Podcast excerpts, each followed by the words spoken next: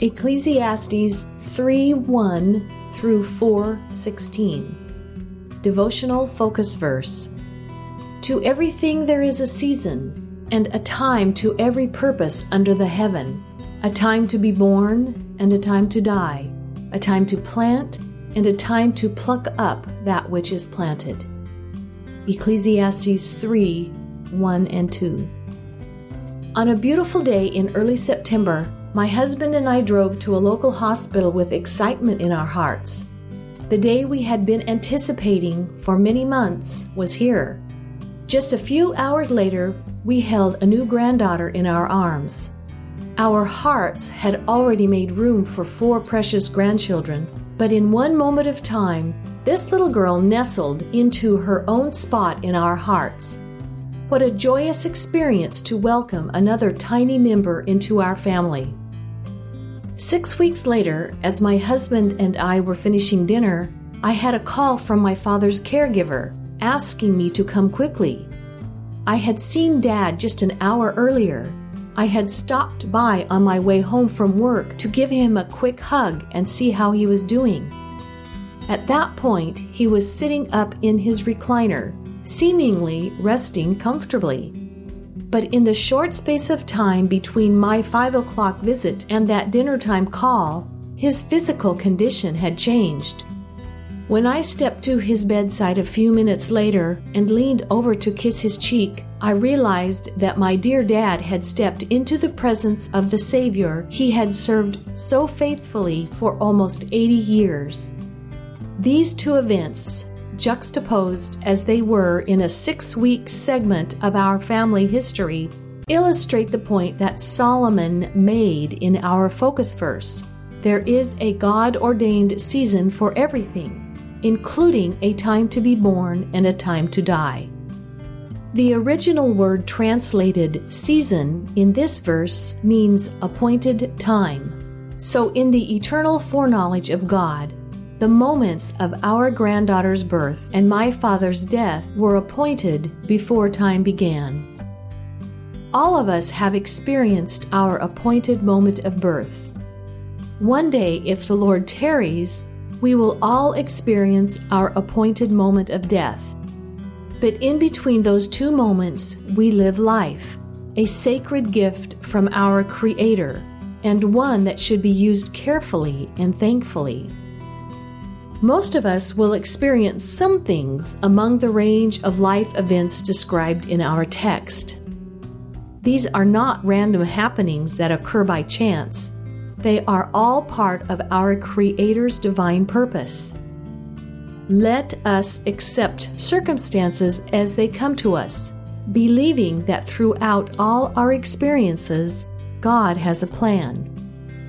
We want to do our best to spend the span of years allotted to us in a manner that will glorify Him. The secret to peace and contentment is to discover, accept, and thank God for His perfect purpose and timing in our lives. Background information In today's text, the change in literary style from prose to poetry marks the beginning of a new segment of Ecclesiastes. This portion of the book continues Solomon's probe of life's meaning by focusing on God's control over all events. Chapter 3 begins with a well known poem made up of 14 pairs of contrasts that use 28 repetitions of the word time. See verses 1 through 8. The writer declared his thesis statement in verse 1 To everything there is a season, and a time to every purpose under the heaven. The word season means appointed time. Solomon recognized that God controls the universe and the cycles of life. The range of human activities identified in the passage expresses completeness implying the inclusion of every similar activity that occurs between the bookends of each pair of contrasts. Mankind cannot change the pattern. For example, one cannot alter the seasons for planting and harvest. Man does, however, decide how he will respond to the order God has designed. In verses 9 through 15, the writer noted that the cycles of life can bring frustration for those who focus wholly on earthly activities. He observed that people are often anxious about the future, but they cannot control it. Therefore, he concluded, as he had in previous chapters, that people should find joy in the basic activities of life, eating and working, because God is the one who makes those activities possible. His works are eternal, and man should respect and honor him.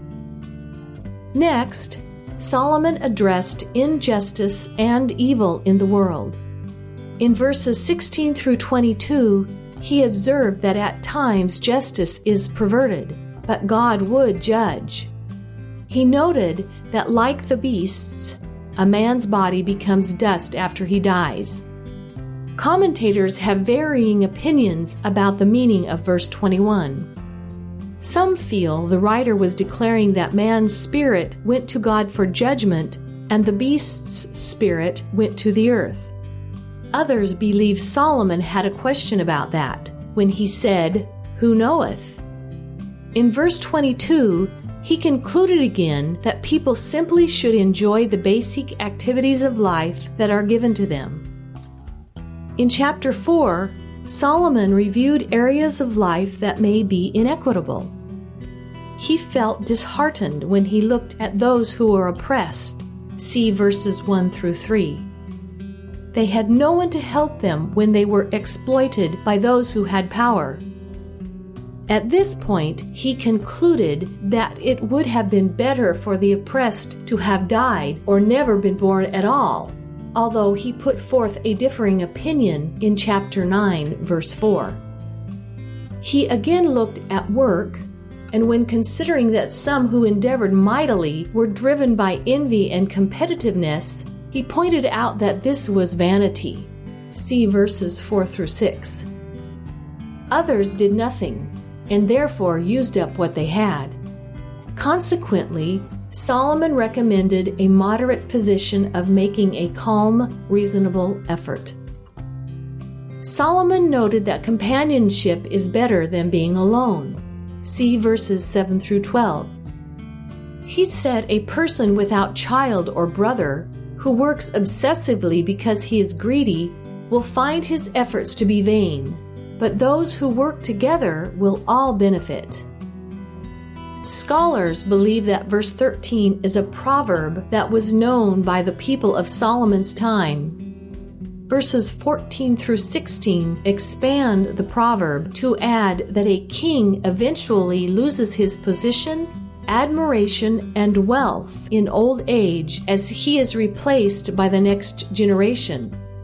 Solomon concluded that even a king's reign amounts to vanity or nothing in the end. Conclusion As we journey through the seasons and circumstances of life, we will experience both pleasant and adverse events. Trusting that God has ordained them all will bring peace and stability to our hearts.